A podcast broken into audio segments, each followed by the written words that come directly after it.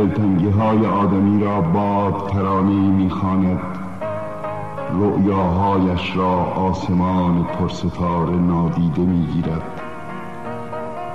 و هر دانه برفی به اشکی نریخته می‌ماند. سکوت سرشار از سخنان ناگفته است، از حرکات ناکرده، اعتراف به عشق‌های نهان و شگفتی‌های برزبان نیامده.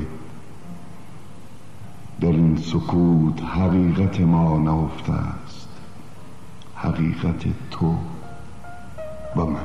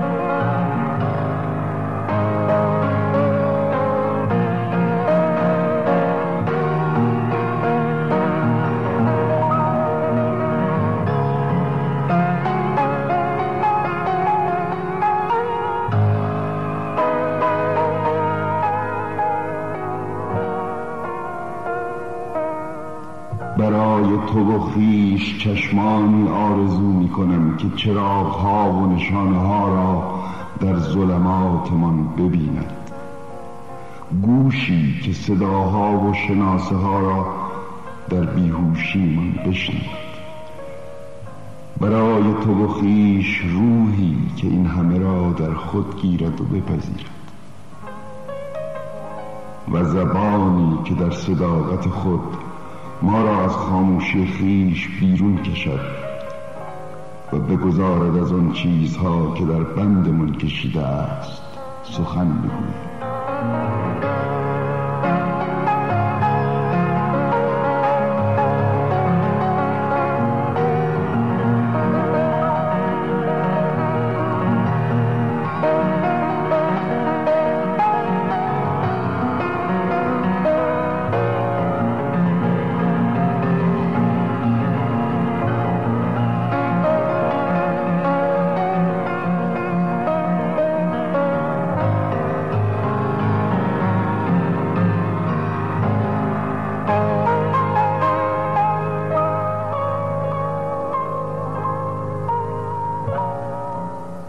آن که ما را به حقیقت میرساند خود از آن عاری است، زیرا تنها حقیقت است که رها می‌بخشد.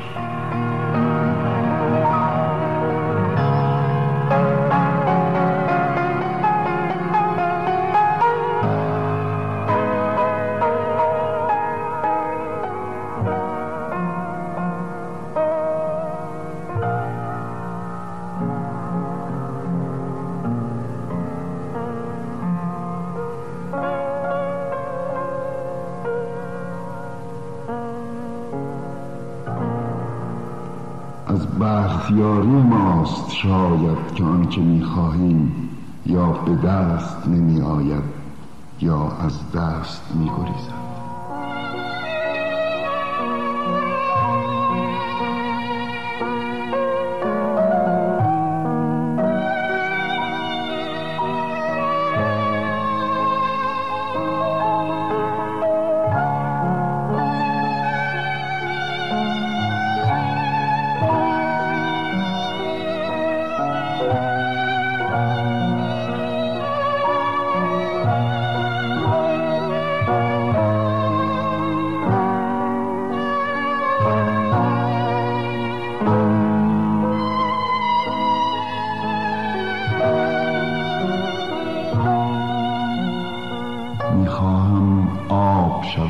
گستره افق، آنجا که دریا به آخر میرسد و آسمان آغاز میشود.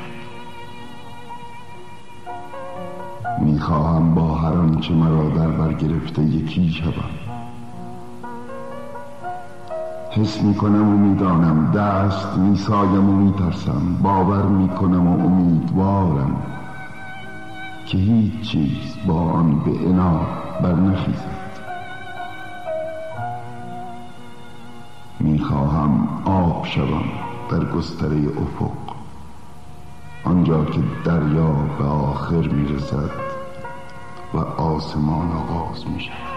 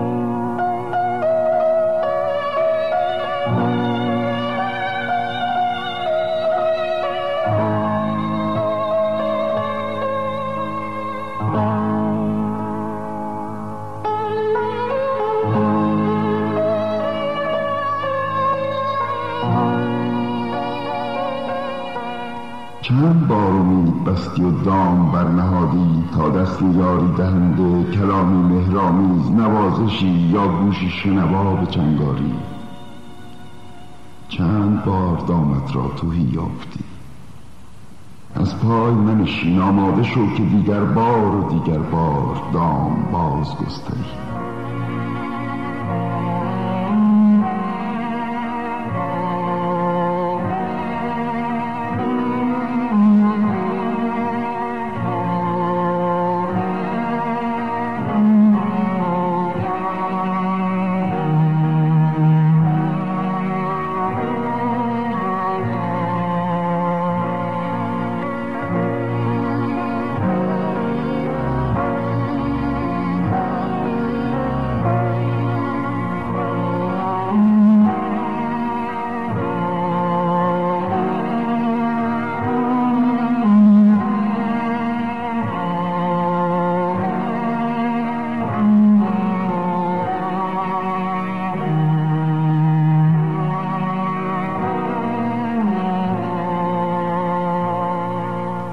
از سفرهای بسیار و عبور از فراز و فرود امواج این دریای طوفان خیز، برانم که در کنار تو لنگر افکنم، بادبان برچینم، پارو وانهم، سکان رها کنم، به خلوت لنگرگاهت درایم و در کنارت پهلو گیرم، آغوشت را باز یابم، استواری امن زمین را زیر پای خویش.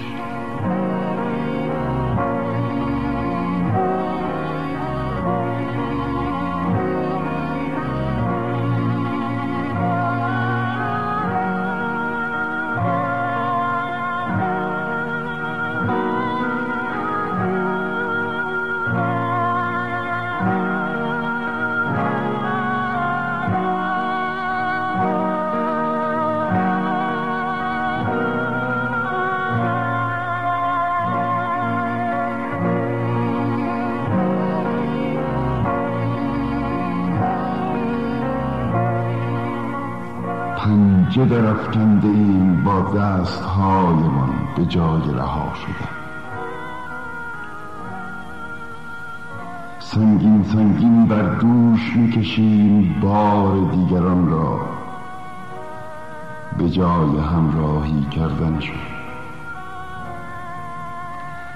عشق ما نیازمند رهایی است نه تصاحب،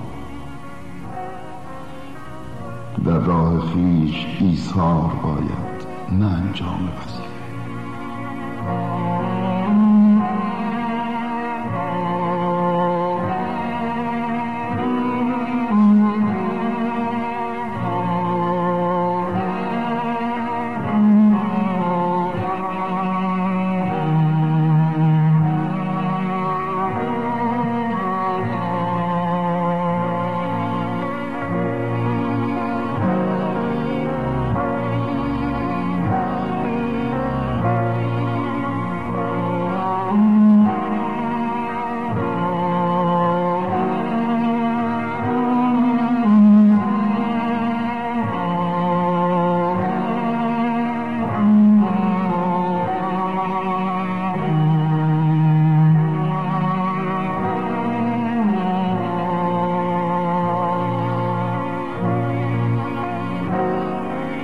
سپید دمان از پس شبی دراز در جان خویش آواز خروسی میشنوم از دور دست و با سومین بانگش در میابم که رسوا شدم.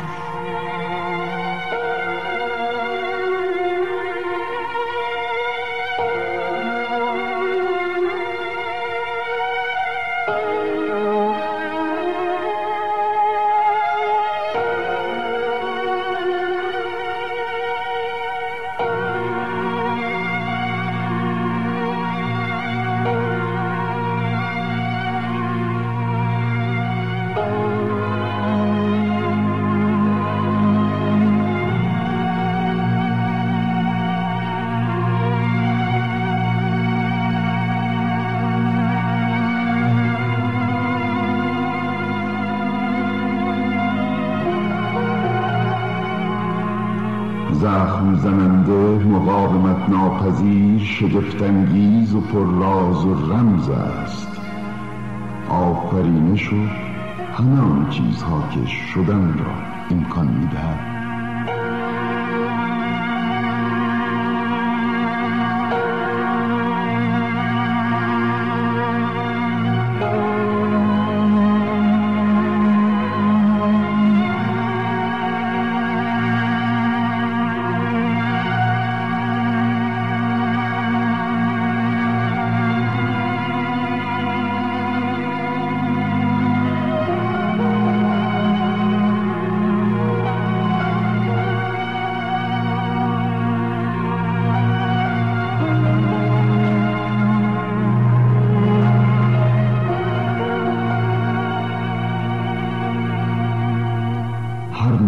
اشارتی است به حیاتی دیگر.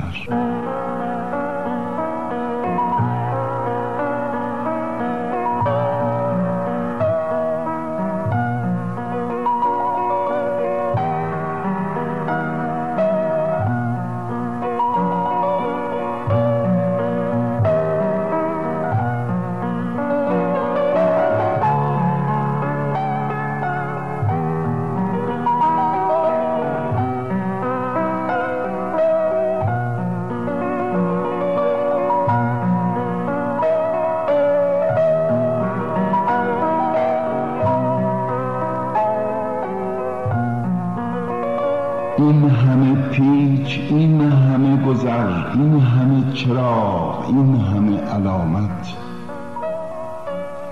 و همچنان استواری به وفادار ماندن به راهم، خودم، هدفم و به تو. وفایی که مرا و تو را به سوی هدف راه می‌نماید.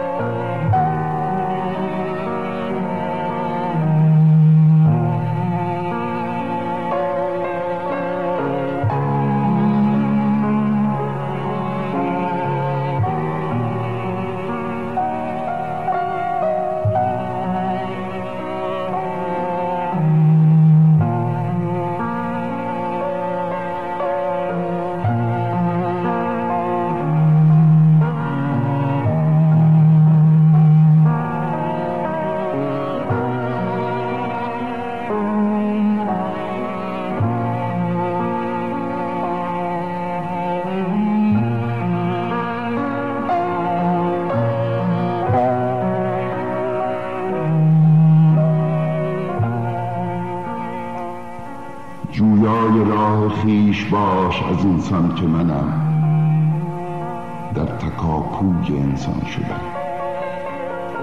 در میان راه دیدار میکنیم حقیقت را، آزادی را، خود را.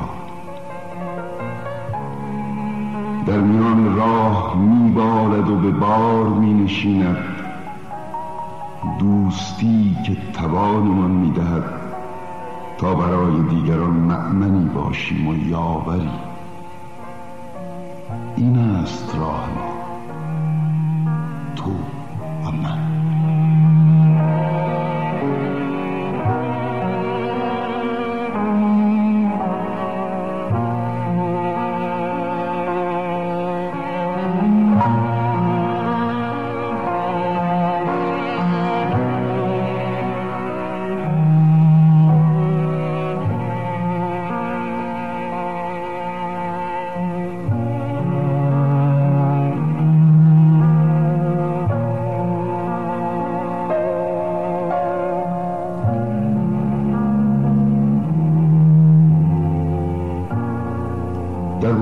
هر کس رازی بزرگ نهان است، داستانی راهی بیراهی.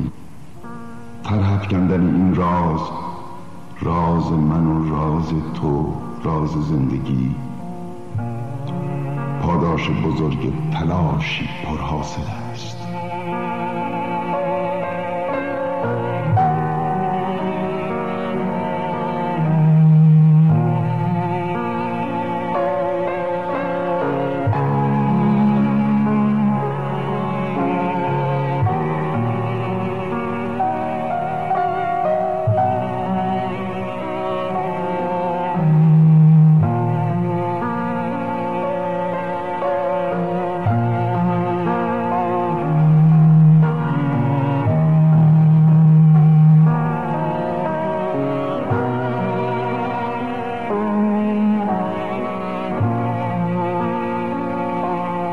بسیار وقتها با یکدیگر از غم و شادی خویش سخنساز میکنیم،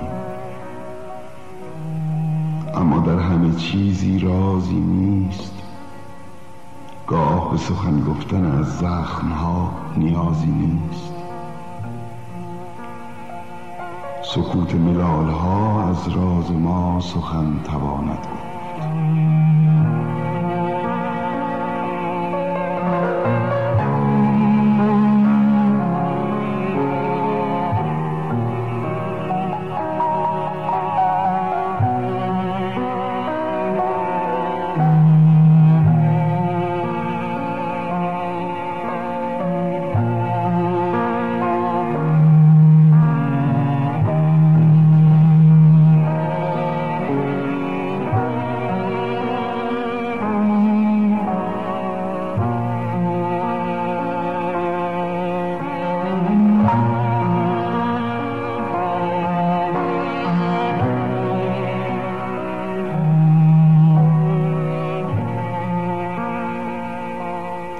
به تو نگاه میکنم و میدانم تو تنها نیازمند یکی نگاهی تا به تو دل دهد، آسوده خاطرت کند، بگشایدت تا به درآیی.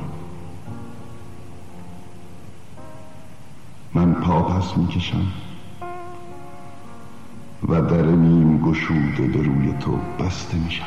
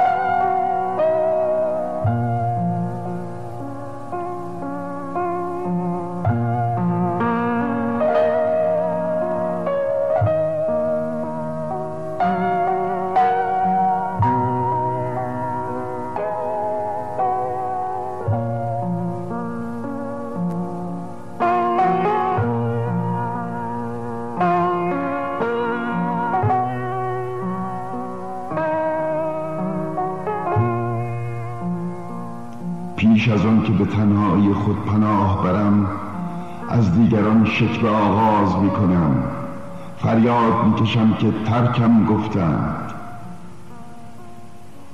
چرا از خود نمیپرسم کسی را دارم که احساسم را، اندیشه و رؤیایم را، زندگیم را با او قسمت کنم؟ آغاز جداسری شاید از دیگران نبود.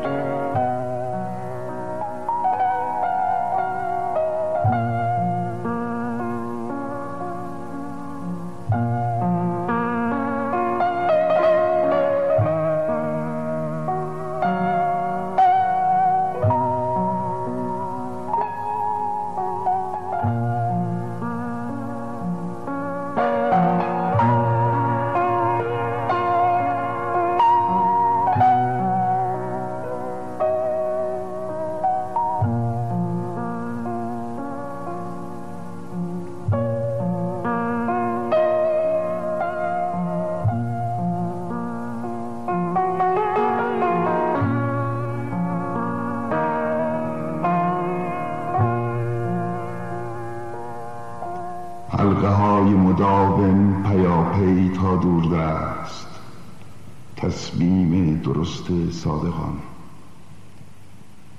با خود وفادار میمانم آیا یا راهی سهل‌تر اختیار میکنم؟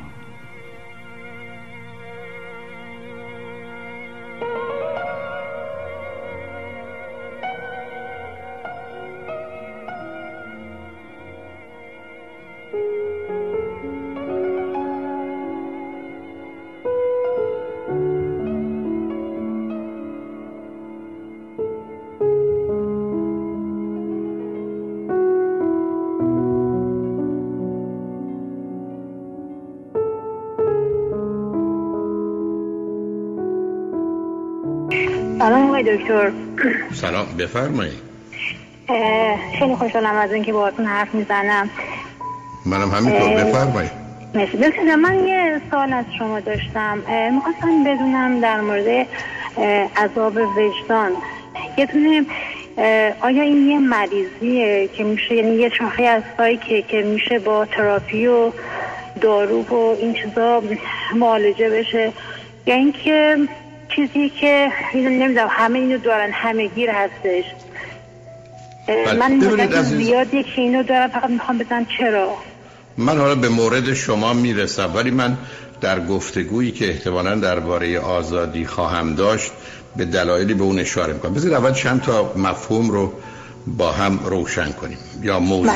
اول، من و شما برای خودمون شیء خارجی هستیم، یعنی من همونطور یا شخص خارجی هستیم، یعنی من همونطور که درباره شما یا درباره مادرم یا برادرم یا فرزندم نظر و عقیده دارم، از هوشش بگید، از قدش بگید، نمیدونم از سلامتیش بگید، من یه مقدار زیادی اطلاعات میتونم در اختیار شما بگذارم و غیر از اینم نیست. یعنی هر پدیده‌ای در جهان، حتی یک انسان، برای من یه مجموعه‌ای از خبره. بنابراین که شما ممکنه بتونید 10 ساعت راجع به پدرتون یا مادرتون صحبت کنید و همه اطلاعات مربوط به اوشون رو بدید و این نشون دهنده است که شما پدر یا مادر رو چگونه حس می‌کنید، احساس می‌کنید، می‌بینید، باور دارید یا نظرتون رو ابراز می‌کنید. من برای خودم هم اولا من یه شیء یا شخص خارجی هم. یعنی من درباره خودم هم نظرم، بیهوشم، یه مقداری مثلا بی‌حوصله‌ام، اخیراً آدم نگرانی هستم، خیلی عصبانی میشم، همونطور که می‌تونم این رو درباره هر کسی دیگری داشته باشم. پس اولا من میشم عین بقیه. حالا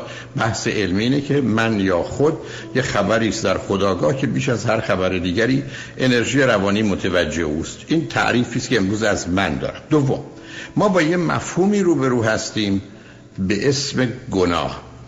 گناه یعنی کاری که شما مخالف فرمان خدا یا آنچه که دستورات خداست میکنید، یا برخی اون رو وقتی است که مخالف اصول اخلاقی و انسانی میدونن و بنابراین یه مفهومی پیدا میشه در حد کلیش به اسم گناه، که من گناه کردم و این گناه یا به باورها و اعتقادات مذهبی من مرتبطه یا به اصول اخلاقی که اینا خیلی از اوقات هم با هم آمیختن. یه مفهوم دیگه داریم به اسم جرم.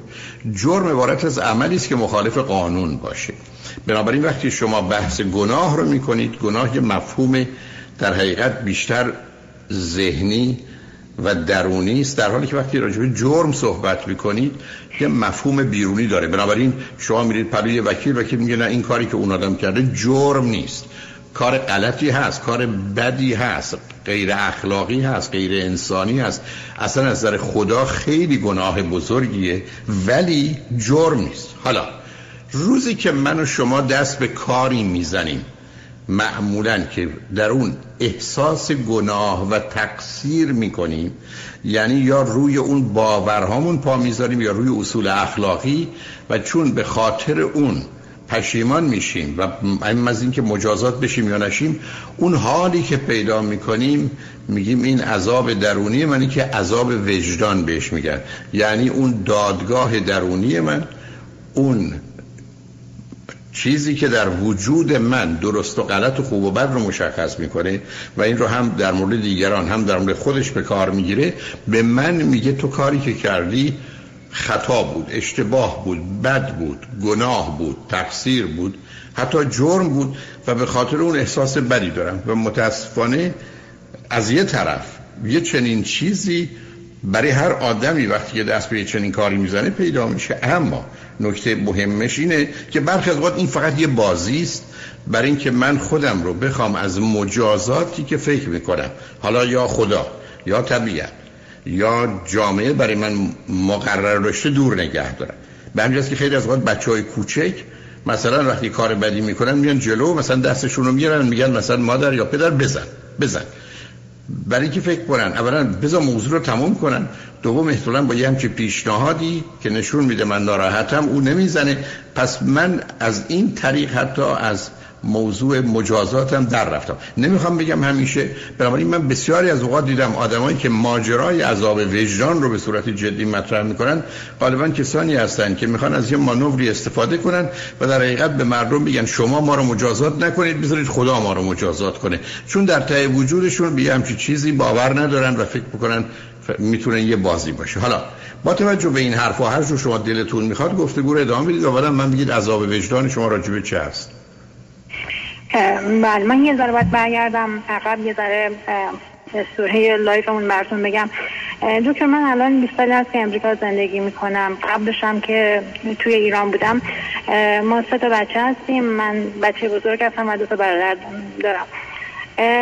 پدر مادرم هیچ وقت با هم دیگه رابطه خوبی نداشتن اصلا و نمیدونم، تو خانواده ما اینجوری بود که همیشه فکر میکردیم پدرمون چون آدم همچون قوی نبود علاوه مالی همه تقصیرها رو میخواستیم بذاریم گردن پدره، میدونید مثلا مادره میگفتش که آره ما نباید اینجوری باشه وضعیتمون، پدرتون این کار کرده. این یه چیزی بود که تو ذهن همه ما بود تا اینکه من از ایران اومدم و تو ایران من خیلی کار کردم و اینا. بعد که از ایران اومدم و یعنی میخواستم که واقعا خانوادم و خوشبخت بکنم، من دست پای من اصلا از ایران اومدم بیرون و خیلی مراقبشون بودم و اینا.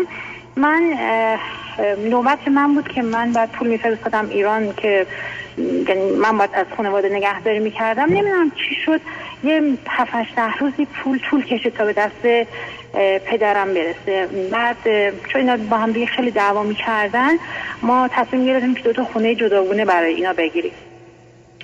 بعد پدرم مثل که پول یه مقداری بهش دیر میرسه و این چند روزی حتی غذا برای خوردن نداشته بوده و چون خیلی آدم مغروری بود نمیخواسته بره پیش مامانم و بگه که مثلا آره من غذا ندارم و اینا.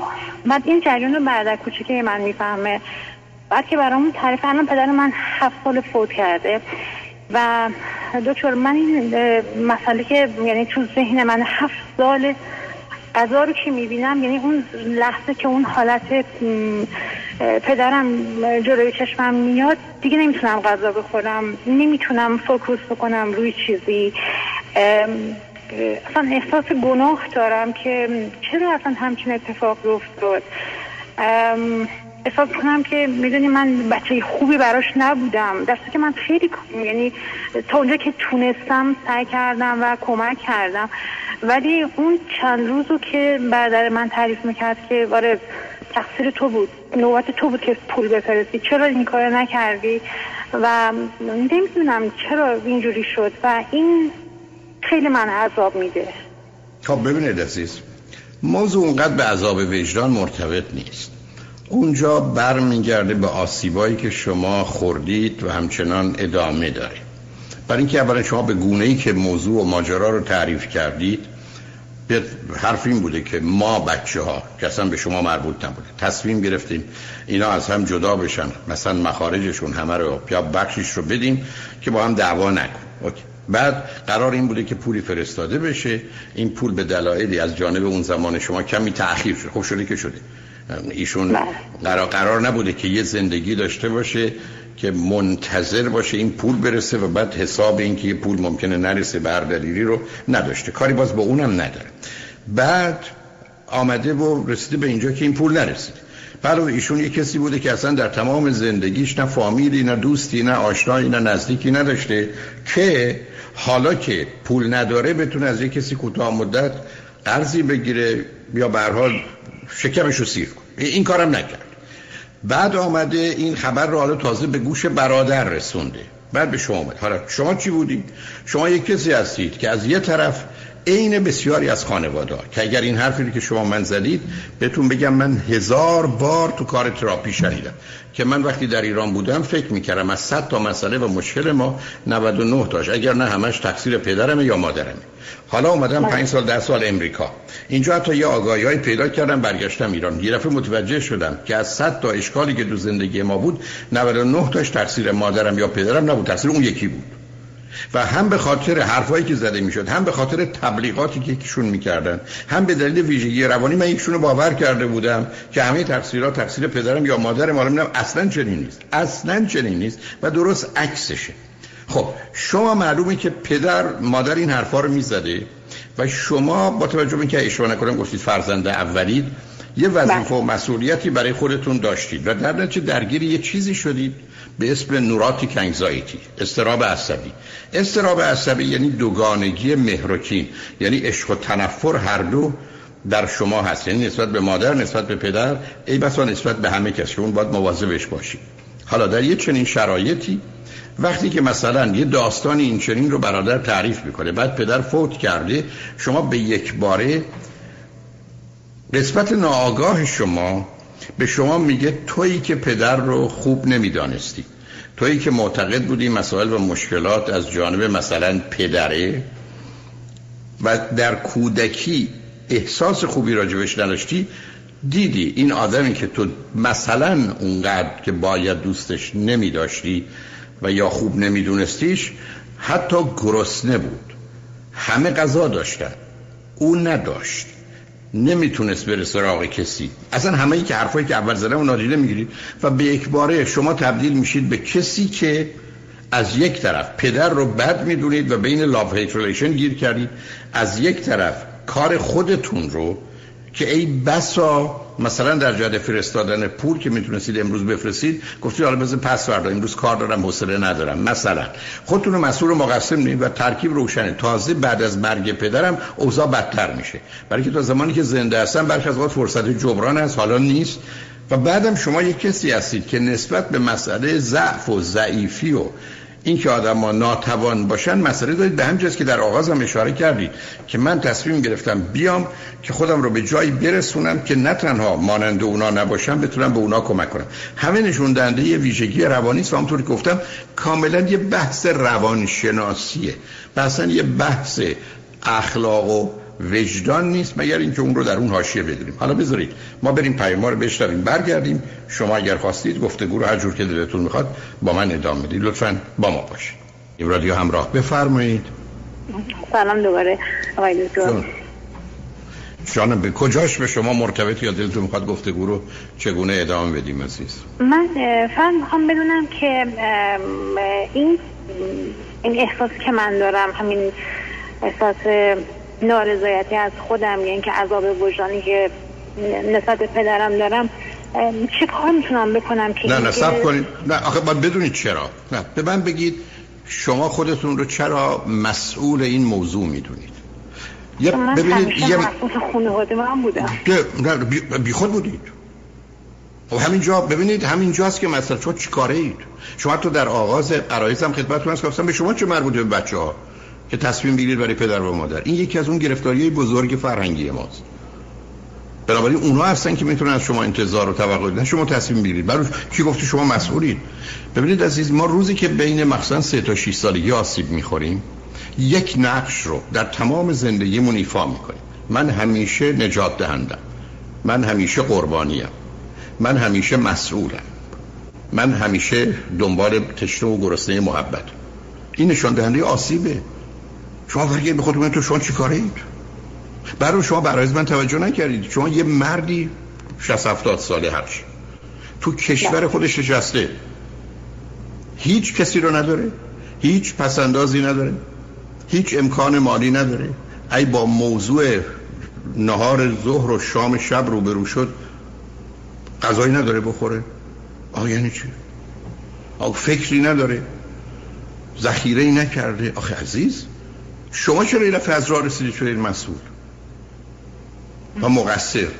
یعنی این احساس گناه از کجا میاد؟ این احساس گناه از این میاد که شما در کودکی برخی از اوقات خشم و تنفری از پدر داشتید و ببینید عزیز، روزی که اون خشم و تنفر است که بهش میگم نوراتیک انگزایتی، یعنی مهرکین و این دوگانگی، روزی که مخصوصا اون پدر از دست میره، این حال شما رو بدتر میکنه. من این نکته رو بارها عرض کردم، کسانی که بعد از 5 سال 10 سال 20 سال مرگ پدر و مادر اذیتشون میکنه، سه تا مسئله دارن: یا از دست پدر و مادر بسیار عصبانیان که منو دوست نداشت، برادرمو دوست داشت، یا از دست خودشون عصبانیان که من پول رو به موقع نفرستادم، یا هر دو.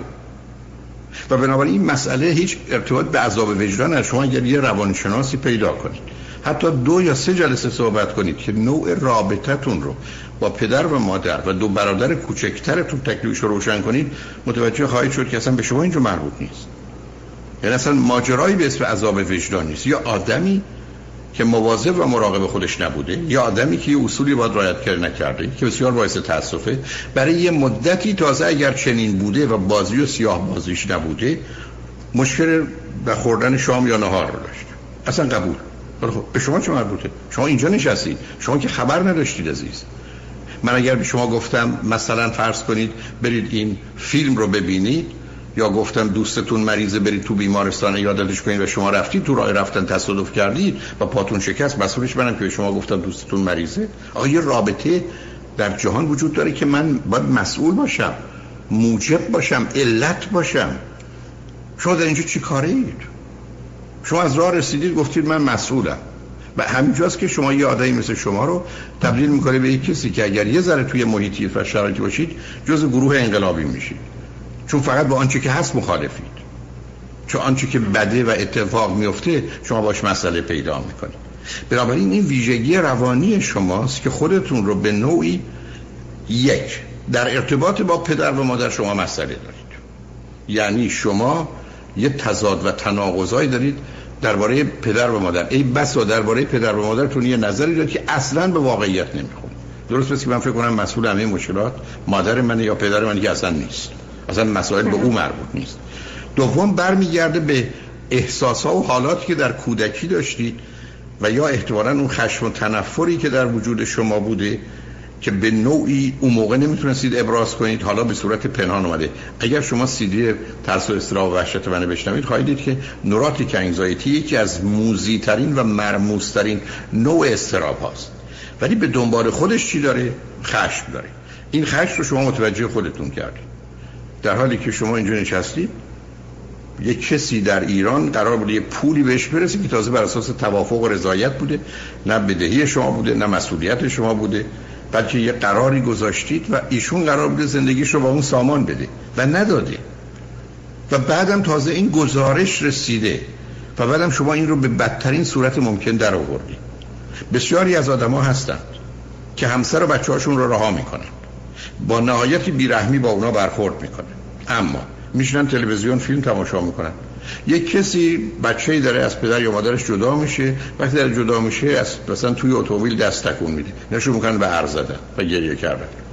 خودش 100 برابر بیرحمی و بیشرمی رو در ارتباط با همسرش و فرزندانش همین گونه اعمال کرد، اما موضوع اینجا به یه چیز دیگری مرتبط بود که 1/100 اون ای بسا نبود، اما او رو رنج میده و متوجه و متنبه میکنه.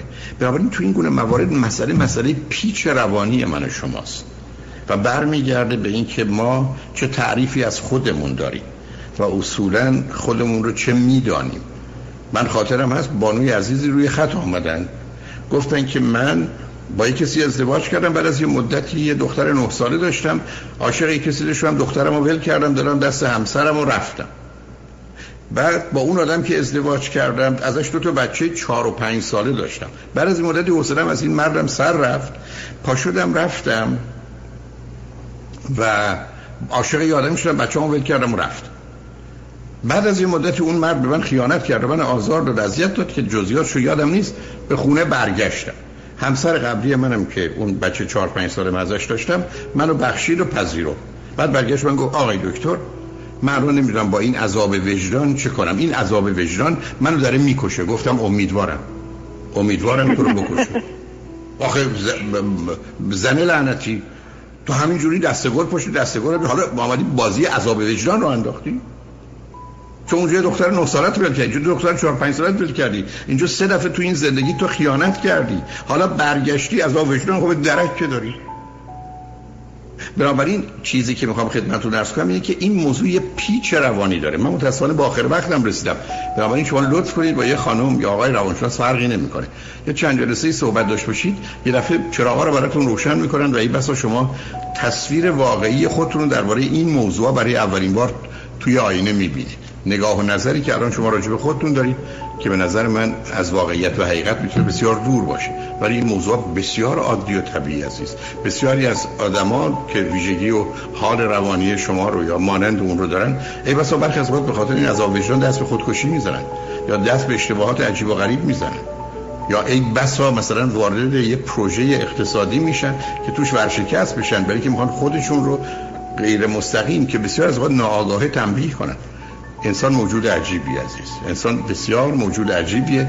برای اگر با کسی صحبت کردید و چراغا رو براتون روشن کرد، حیرت می‌کنید که من اصلا موضوع رو چگونه دیدم، چون هیچ کدوم از اون حرفایی که شما زدید و با اون محکمی که بیان می‌کردید همونطور که خودتون متوجه شدید اصلا از نظر من قابل قبول نیست. یعنی همون اولم بهتون گفتم و شاید حمله کردم که به شما چه مربوطه که بخواید برای پدر و مادر تصمیم بگیرید، هر اندازم که فرض شما این است که شما دانا و توانایید و اونا نیستن. ولی به هر حال خوشم شدم باهاتون صحبت کردم. مواظب خودتون باشید. ممنون. تمام. خواهش می‌کنم.